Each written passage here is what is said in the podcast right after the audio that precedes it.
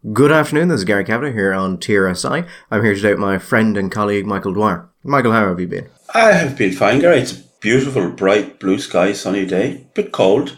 Do you know what, Gary? I noticed this year, uh, I don't know if this the same with you, the 1st of April came and went, and I didn't, not only was I not subject to a prank or a joke or a a, a foolish japer. But I didn't hear of anybody else being, or I didn't see anything on the television or the or the the newspapers or anything April Foolish. Do you think are, is that was is that are we in a funny mood that we're not in the mood for japes and jokes anymore? That'd be rather sad. Did you have anything done to you or hear of people having things done to them?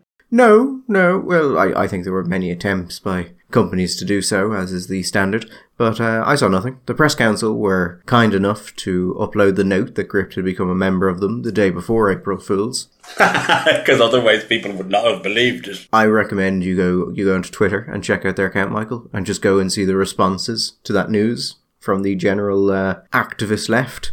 I have already checked out the responses of a number of people, and I'm delighted to see that people welcomed the advent of uh, Gript as being a, a wonderful addition to the Irish news uh, ecology, that it will bring diversity. And we all know diversity is what everybody wants and craves for, and we need as a culture. So I was very, was a lot of really positive, friendly people saying, well, you know, I wouldn't agree with them, but, you know, I think they're great guys who are engaged in an honest, good faith attempt to bring news to the people. I thought that was very positive, didn't you, Gary? The part I thought was most positive, Michael, were the people who were kind enough to say that they were going to submit a flurry of spurious complaints to the press council and were kind enough to say this in writing. That's always it's always helpful when people will do that for you. Uh, and uh, I suppose I'm, there may have been some screenshots taken of those tweets before they were taken down. But we couldn't possibly comment more on that. Not yet. So we have we have a bit of news to go through. Uh, but before we do that, Michael, I think we need to speak about the most outrageous moment at the Oscars. Oh, the fact. Oh, I'll tell you what it was. And we'll, now I'm curious to see if you want. I, I hope you're referring to the fact that Dune won the prize, won the Oscar for Best Sound. Oh, you're good. Did I get it right? Yeah, you know, you actually did. Ha ha! That's incredible. It's one of the worst audio mixed films I've, I've ever heard. There is a little bit of, would you like to hear what a spaceship taking off sounds like? Okay. Would you like to hear it while people try and talk over it? I mean, the soundtrack, which also won, they won best soundtrack as well. I think describing it as cliche would be kind. I did reach a point where it was like, oh, here's a shot of someone beginning to look over their shoulder. The chanting will start now. and every time, just every time, just kept hitting it.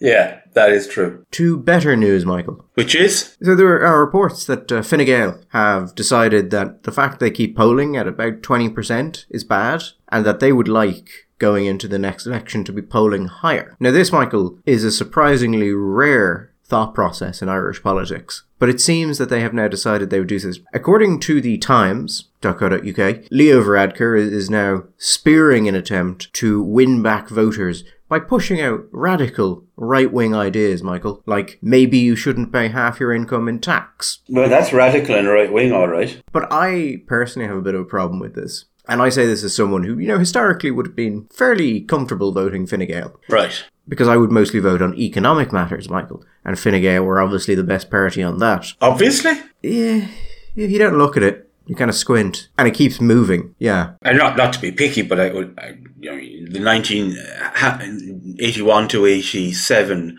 Garret Fitzgerald doubles in five years the external the national debt. Charlie Haughey comes in and in between 87 and 89 produces the finest government in the history of the state. I'm speaking mostly from before I got involved with politics and I didn't really know a lot about the parties. And you've got to admit, Fine Gael are much better at looking like they're going to be reasonable about the the economics. Okay, yeah. Well, of course, I, I would also admit it's a per- historical personal bias as well. So yeah, yeah. But yeah, I, I would they they they are they talk uh, the talk and they are reported as talking the talk. And it, to be fair, Fianna Fáil will historically have been insistent in conceiving of themselves and describing themselves as a party of the centre left. So yeah, when I was younger and you don't pay a lot of attention to things, it, it kind of just fit naturally. The problem is is I've got older, Michael, and I've become a lot more aware about politics, and I've read a lot more manifestos and things like that And then I've been able to gauge those manifestos against actual performance. Here's my problem when people talk about Fine Gael coming out with sensible right wing policies, like maybe let's have a tax bracket between nothing and now we're taking half of your income. Yes. And it's it's this. I don't believe them. Yes. It's a fundamental cheese problem, isn't it? What you're describing is that they are putting some cheese into the trap in order to entice Gary into voting for them.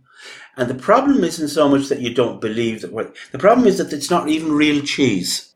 That they put the cheese out there, but it's not real cheese. And this is has a corollary effect, which is a, the crowding out effect. That Fine Gael get perceived as being the party of the sensible right wing, centre right economic policies. And that has a crowding out effect of anybody else who might want to come into that space. So they have the fake cheese, but they stop people with real cheese getting into the market because they have the fake cheese. And the problem is, Gary, people keep eating the fake cheese and they don't keep, no, they don't seem to have, make the connection between eating the fake cheese and feeling sick and not having nice cheese. Like, if we want to take, I mean, okay, let's look at, uh, what's the one with the letters? Oh God, I'm not. I keep wanting to say PRSI, but it's not PRSI. You know the, the emergency tax, emergency tax that was introduced. Yes, the USC. That that I think is is an interesting one. Now we were told, and this and this was kind of bad, Gary. I mean, this was above average bad, I would say. This was, we were told this was going to be abolished. This was not only going to be abolished, this was a central plank, a central tenet of the economic policy that Fine Gael were pursuing under uh, under the economic guidance of Paschal Donohoe. Or am I misremembering that completely? No, this I think is is the most recent thing that sort of made me think that it doesn't matter what Fine Gael says because they're not going to do it because they are fundamentally untrustworthy on these things, which is a bit of a problem if you're a political party trying to sell things to people. Particularly if you're selling yourself as being the trustworthy guy. Yeah, I mean, at this point, we've had over a decade of Fine Gael making promises and then not keeping those promises. But the Donohoe thing, yeah, was a reminder of a time when Fine Gael didn't just mislead, but I would say a time where Fine Gael and Paschal Donohoe personally straight out lied with no hedging around it. And you know, Michael, how hesitant I am to say that someone lied as opposed to misspoke or was wrong. Uh, yes, and I'm even more willing to keep away from those famous steps of the High Court than you are. But I said my memory is of recently. Is it not the case that Paschal came out and said he never promised that? He did. He came out and said he never promised that. And then we had the interesting media response where there were a couple of people who it was widely reported that he had said it, and then a couple of people like Joe.ie pulled up old Fine Gael statements, but I think it was only Gript who went back and I did a fact check of it and I pulled up all of his previous statements and his previous social media statements. Yeah.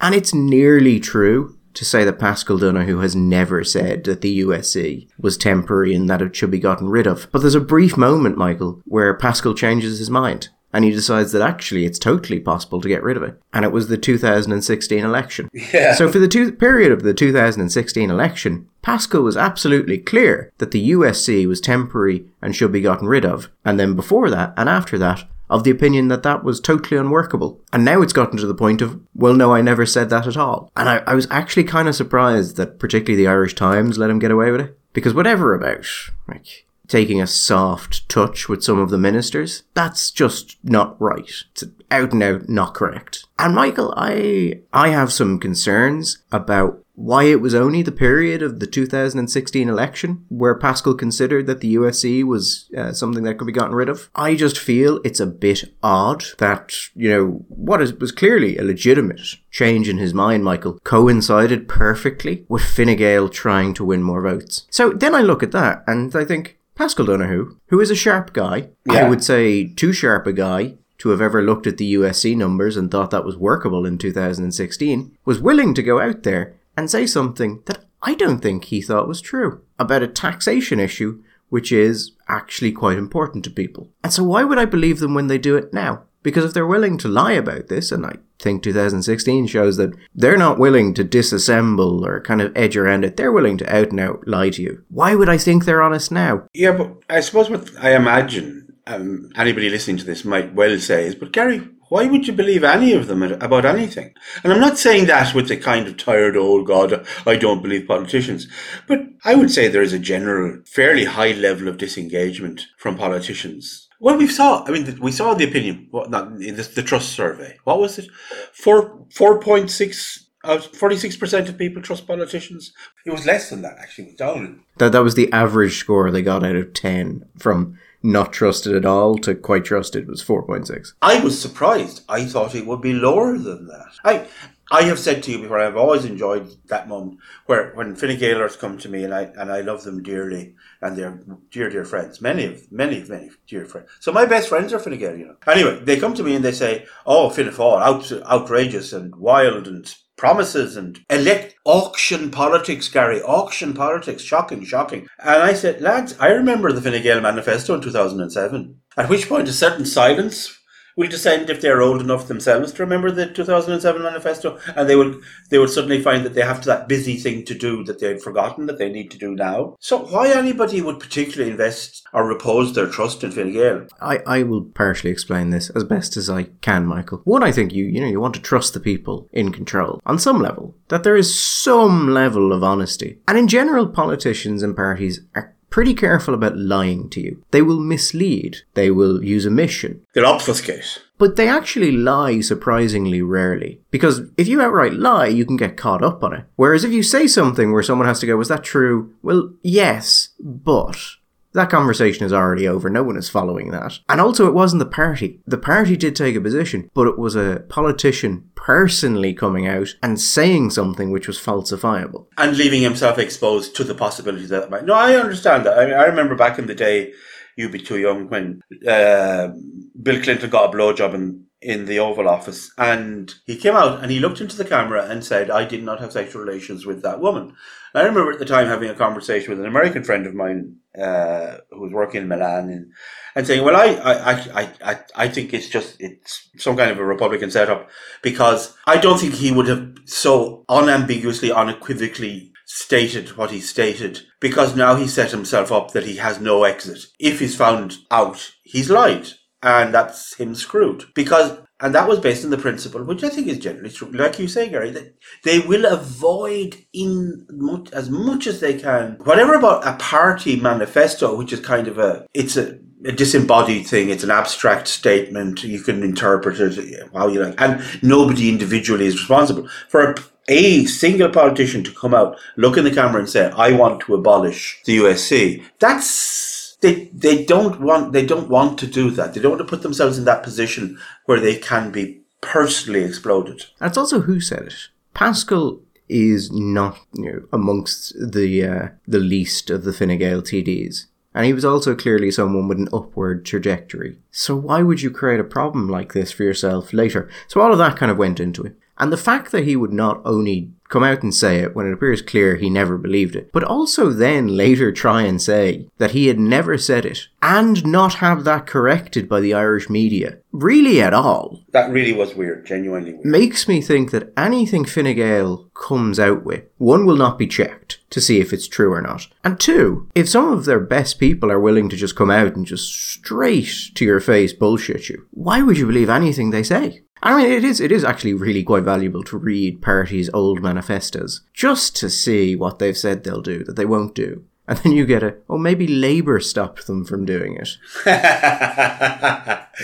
As a friend of my, uh, like I said, bigger boys came along and made me do it. But here's a question for you, Michael, on, on the economics of it. Let's take the, the um, carbon taxes. Do you think Fine Gael or Sinn Féin are more likely to abolish them, or at least hold off on them for a while? Uh, Sinn Féin, obviously. I mean, Sinn Féin, because Sinn Féin understands that if nothing else, there is a larger proportion of Sinn Féin voters that are going to be more disproportionately hit by carbon taxes. Is that a bit weird, though? That you know, a party which is one of the most left wing in the state on paper anyway, is more likely to do what would be considered a fairly right wing economic move than the party which is considered to be on the right economically, or used to be. I don't think there's actually any real because I think you could explain it away by motivation or intention. The intention of Sinn Féin, the reason why Sinn Féin isn't going to impose carbon taxes isn't for a philosophical position on the nation. Although we should maybe point out parenthetically here that an interesting factoid. When you look at the breakdown of the, the opinion poll that was contained in the exit polling after the last general election, right? One of the questions that was asked, and we've referred to this before, one of the questions that was asked in that was in a situation where the government had a certain amount of surplus which it could dispose of, uh, how would you want it to be spent?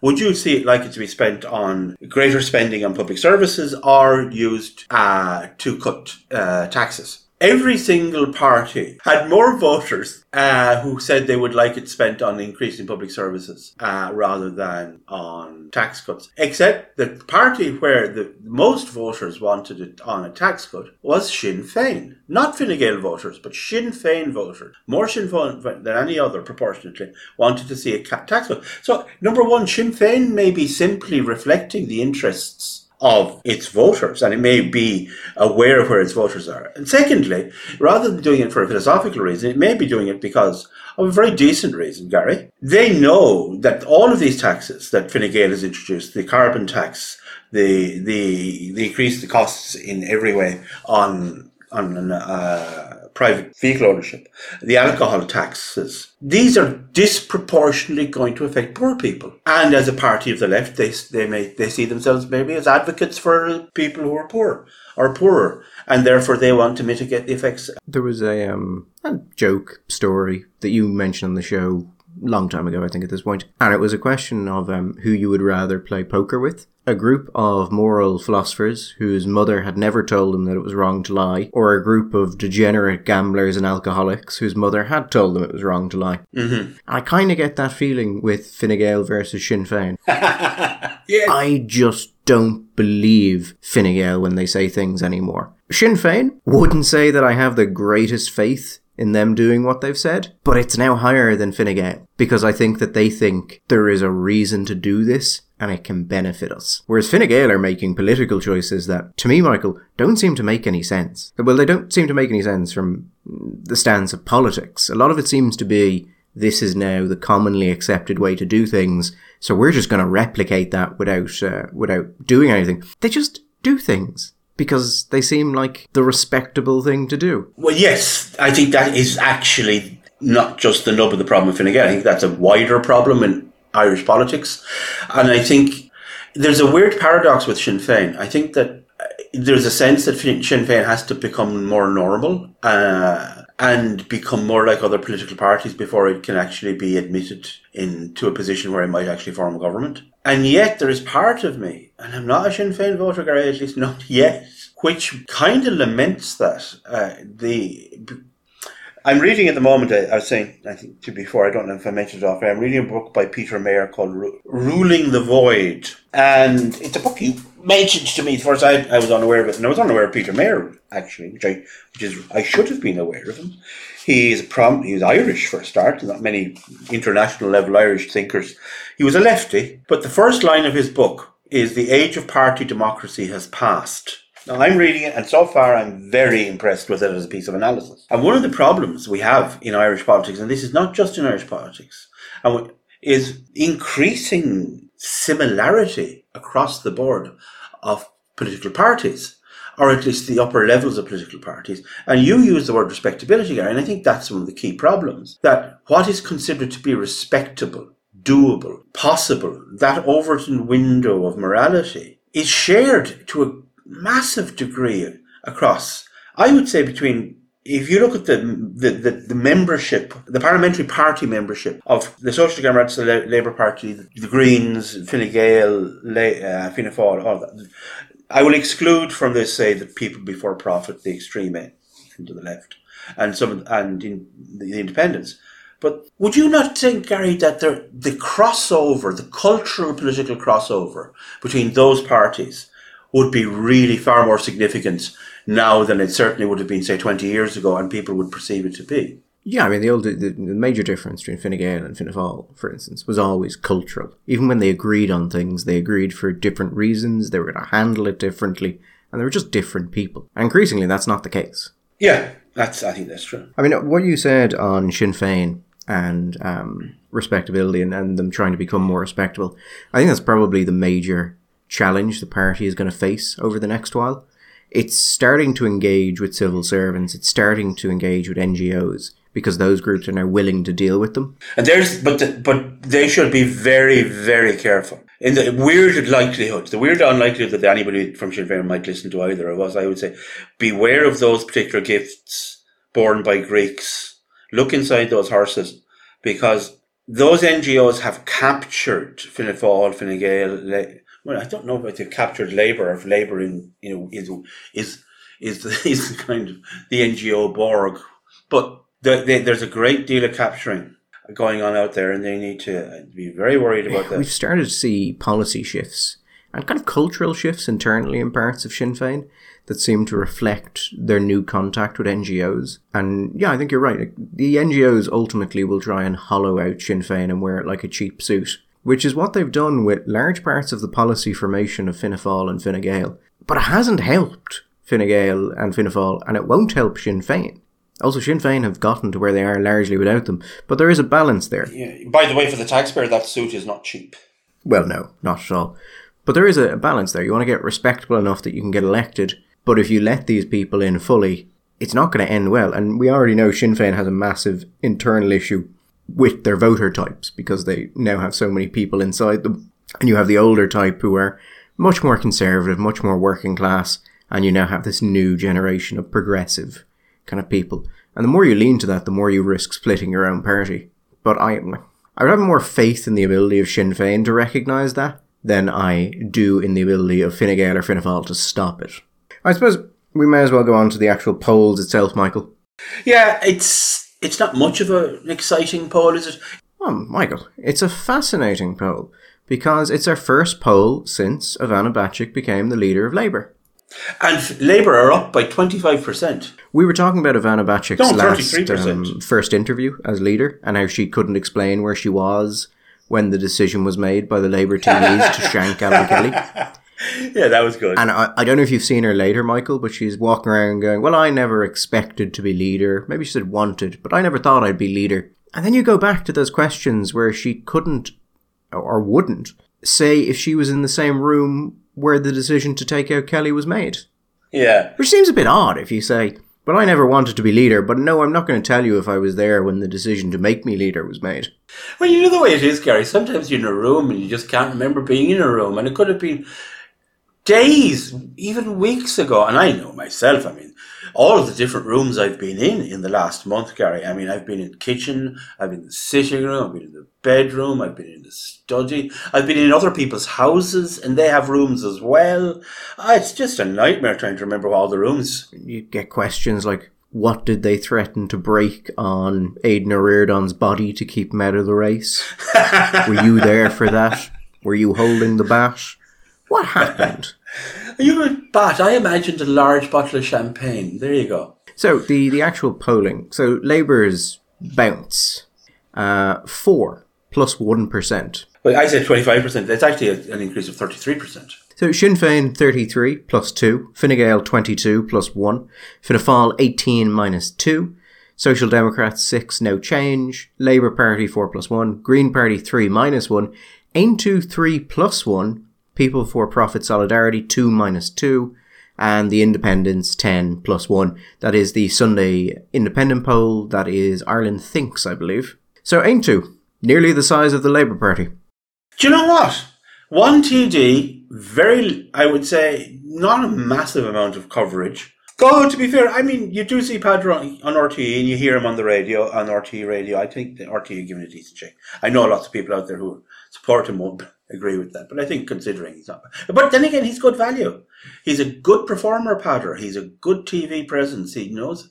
He, he'll give you a bit of value and he'll always have something slightly interesting to say, which is not the, necessarily the case with a lot of them.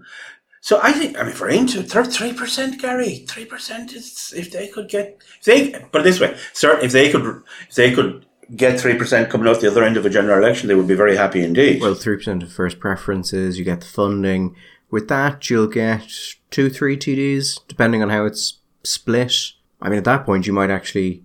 The problem is when you've one TD, you're just on the edge of a viable party constantly.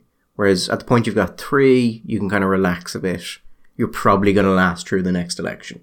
They sh- if they're on three percent, they really should be looking at getting uh, local candidates elected in the councils, and that's the, that. To me, I've always believed that that is the crux of the problem. A new party, you have to start at the county council and the town council. Not so many town councils these days. After Big Phil did his axing job, but you know what I mean. On the other hand, the creation of the larger boroughs has given you more, it, it made it easier for smaller parties to get involved uh, at county level. Now, as we've talked about before, I, I, always felt that was one of the mistakes that Renua made at the very, very beginning, that they didn't contest locals. Because I think that's where it starts. If you get decent candidates in at the local level, that and you, you give it you, you give yourself an opportunity for a, a, to take Dáil seats over time without having to rely on some kind of passing issue or celebrity candidate. You can just you can build your vote. Anyway, so there's Fintan O'Toole article up. Uh, Fintan O'Toole, and I think that this is my understanding of how Fintan O'Toole is successful. Fintan O'Toole comes out with the ideas that respectable people are either going to have shortly or have at the minute, but cannot think of a way to phrase in a respectable way. I now remember why I was telling you that Bob Newhart joke before. Yeah, Fintan will. T- Fintan's great capacity is to work out on Wednesday what other respectable middle class bourgeois types will be thinking on Saturday. He doesn't have to be very hard, far ahead of him, but he's he, he around three days. It's enough. So Fintan O'Toole's article is refugee crisis cannot be treated as opportunity to show how lovely Ireland is. Yeah. We are fluent in high-minded idealism. Making it real is another story. And the entire article is about Ukrainian refugees and whether or not we are capable of taking in the amount of refugees that we've said and the technicalities of it, the actual planning of it, which, Michael, you may remember was a point being made by the far right about two weeks ago. The nasty, horrible people, yes. That there's a difference between saying you can do this and being able to do it, given that you're talking about, you know, 200,000 is the population of Cork. And how are we going to do that? And of course, Michael, we were told, well, we need to do it, which is one of those interesting things. Needing to do it doesn't remove the requirement for you to be able to actually do it. Unless we're saying let's build a tent city. Well, yeah. What's the point? We're going to bring these unfortunate people. God knows they are unfortunate people over here, and then what are we going to do with them? I mean, we're going to have to put. We're going to have to give them somewhere to live. We're going to have to organize some way that these people will have food to eat and water to wash in. They're going to bring their children with them, so their children are presumably going to have to go to schools and they're going to have to be able to move around the country.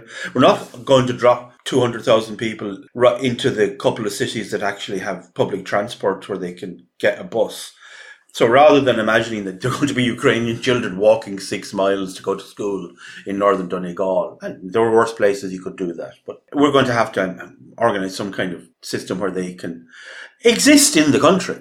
Uh, and there's a, it's a reasonable to ask, well, have we got the capacity to do that? I just want to mention, because Fintan is, is not always a good bellwether, but he is a lot of the time. And if you remember, Michael, when this started, certain people, I think I'm thinking of myself here, uh, but I like to, you know, protect myself with the other people may have also said it. We're making points about if you just do things in the high of an emotional rush, in the immediate aftermath of something, that doesn't mean you can actually do those things. And often you're making it worse because you're telling people that you can do something that you actually can't. And then you just leave everyone in the lurch. So there may be a somewhat of a, um, a reconsider uh, reconsidering of the practical limitations of what we can do. Which is not to say we shouldn't do anything, Michael. I'm sure there's quite a lot we can do. It's perhaps we should not say things without thinking, is that actually possible? According to the president, I mean, the president of uh, Ukraine gave us a bit of a backhander. No, no, Michael, you want to see a backhander? I think it's in the Business Post today. Uh, could be the Times. There's an interview with the Ukrainian ambassador, and they make they, they, they respond to President Higgins' uh, wonderful talk about the need for peace in Ukraine. yeah, yeah. Uh, I believe the exact phrasing is "We were a neutral country too until we were invaded."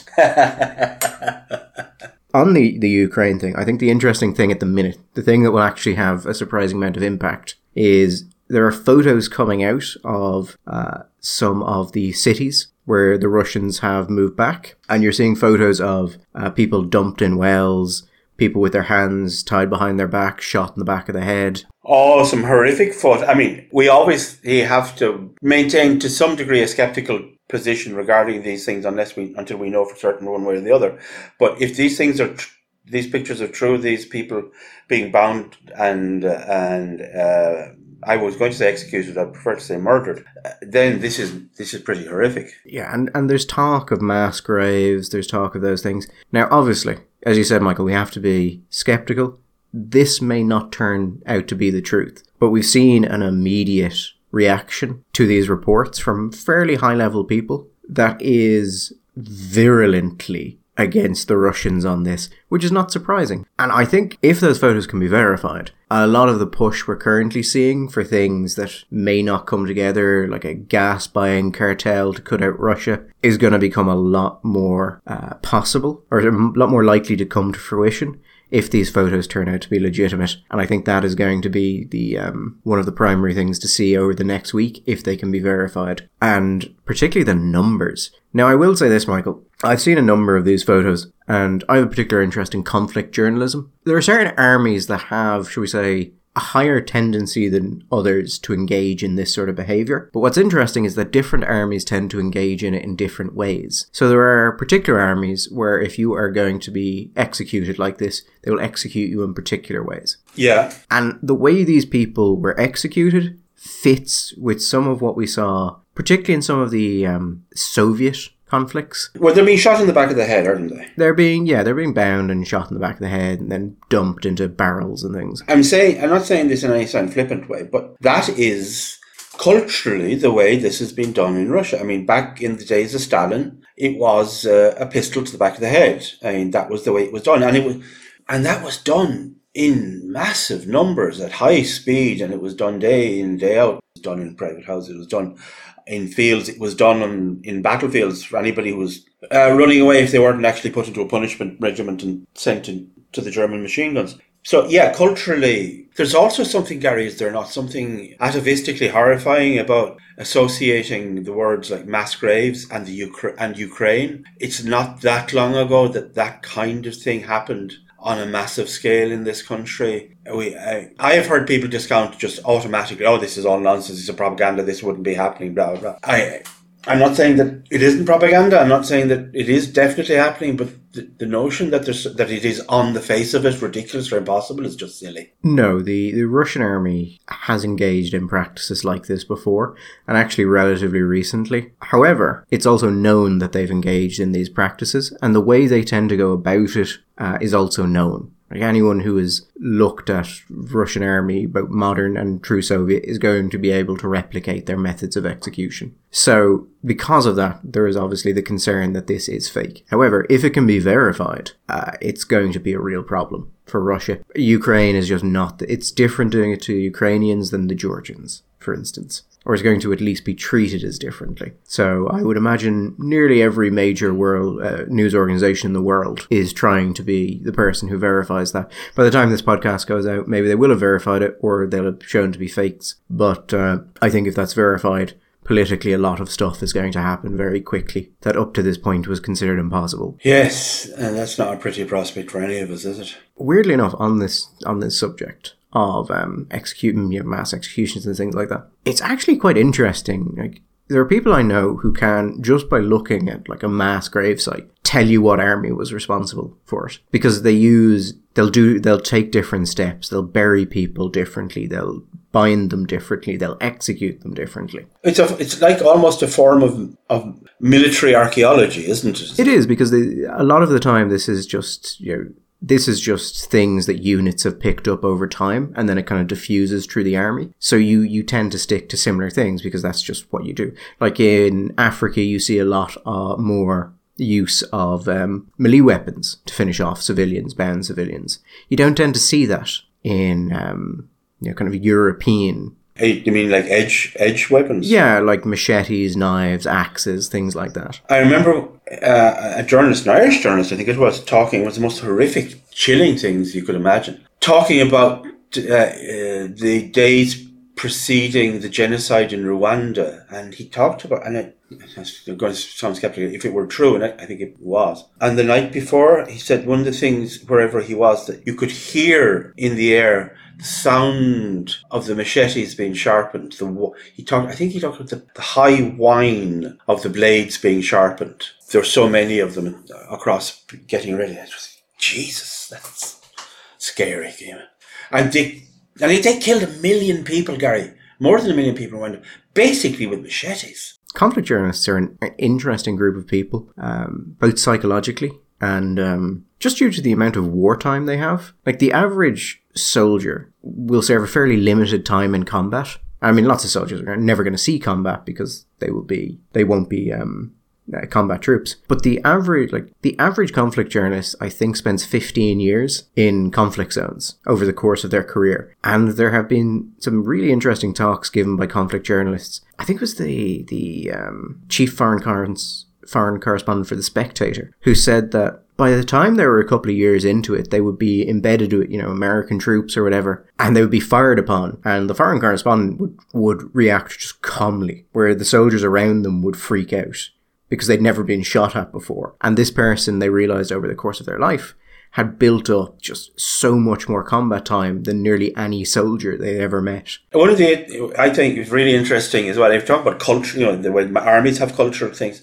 One of the things I find fascinating, and say particularly when there's a, a conflict or a war on, is I, I, I always like to try and find alternative news, just not just American or English news uh, sources. Not that there's anything wrong with them. I mean, many of them are very, very good indeed. But also say to the, the, the French, I mean, the French have a long tradition of war journalists or conflict journalists as well. And they do, but they do it in a slightly different way. The Italians, the Spanish, you know, they all have their own particular way of doing things, and they'll come with a slightly different perspective and a slightly different cultural pro, uh, approach to the thing, which would bring out different sides of a conflict and different aspects of it. And it it makes, to the extent, I mean, it's the the, the oldest cliche in, in any of these things that the first is the first victim of war is the truth. We're always having you always have to have the, the front of your mind that when someone is telling you something that's happening in a war, the first thing is to question, well, how would they know? Because we know from history that very often the guys who are running the wars don't know what's happening, let alone the guy who was trying to report on it. But also, what are what are the interests that they're serving? But after that, you have to take a certain punt. But it's really interesting to see the different the different slants and aspects and approaches that you get from different culture different cultures and when they're talking about these things.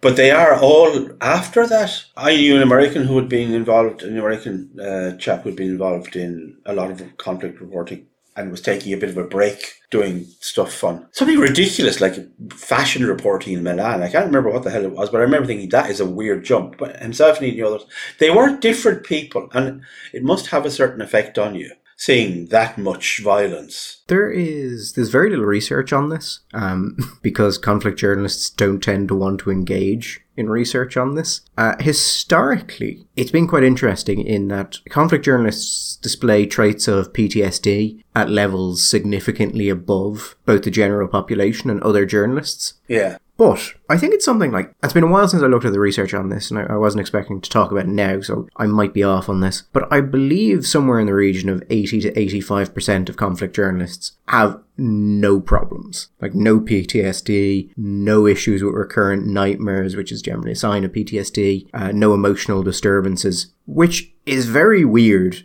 for people who spend that long in combat, because you're looking at people who'll spend multiple of the amount of time in combat a professional soldier would. But I think historically what's happened, Michael, is it's been a it's, it's been a self-selecting group. So there are certain people who go into conflict journalism and they tend to have very high levels of resilience because otherwise you're not going to go into it. And if you go into it, you're not going to last very long. That yeah okay I think there's, there's probably I'm sure I'm sure there's truth to that. But on the other hand, I remember talking to a uh, professor of psychiatry who had written a book on the treatment of what was then called shell shock in the Richmond Hospital in Dublin in the, in the First World War. And we're talking, and one of the points he made is that it turns out that human beings have an incredible level of psychological resilience and the capacity to self heal, even if you've been exposed to really the most horrible horrible things is remarkable. And he said that very often, actually, the most important thing a psychiatrist or, or a psychologist can do with somebody who's been through a terrible experience is to do nothing.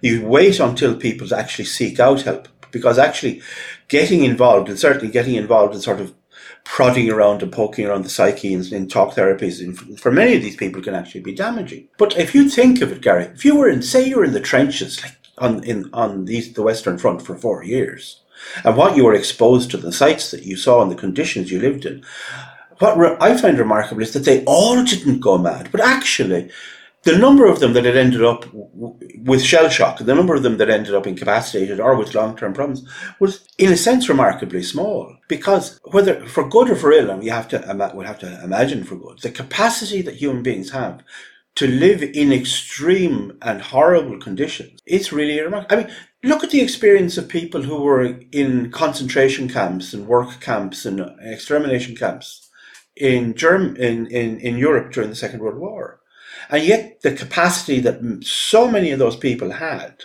to survive and thrive in the period after the war. I mean, you'd imagine, I mean, on the face of it, you, you think, God, why didn't they all just kill themselves? Why was, I mean, surely this would make you suicidal. And yet, it doesn't. We are, at, at least notionally, at peace in this little island of ours, and it is a lovely sunny day. It may be a bit chilly, but I would say to the, our dear listener to get out, put your jumper on and go for a walk on the beach and enjoy the fact that we live in one of the most beautiful places in the world. So we will be back on Sunday with the help of the the, the divine cosmic force. Uh, other than then, mind yourselves. Bye bye. All the best.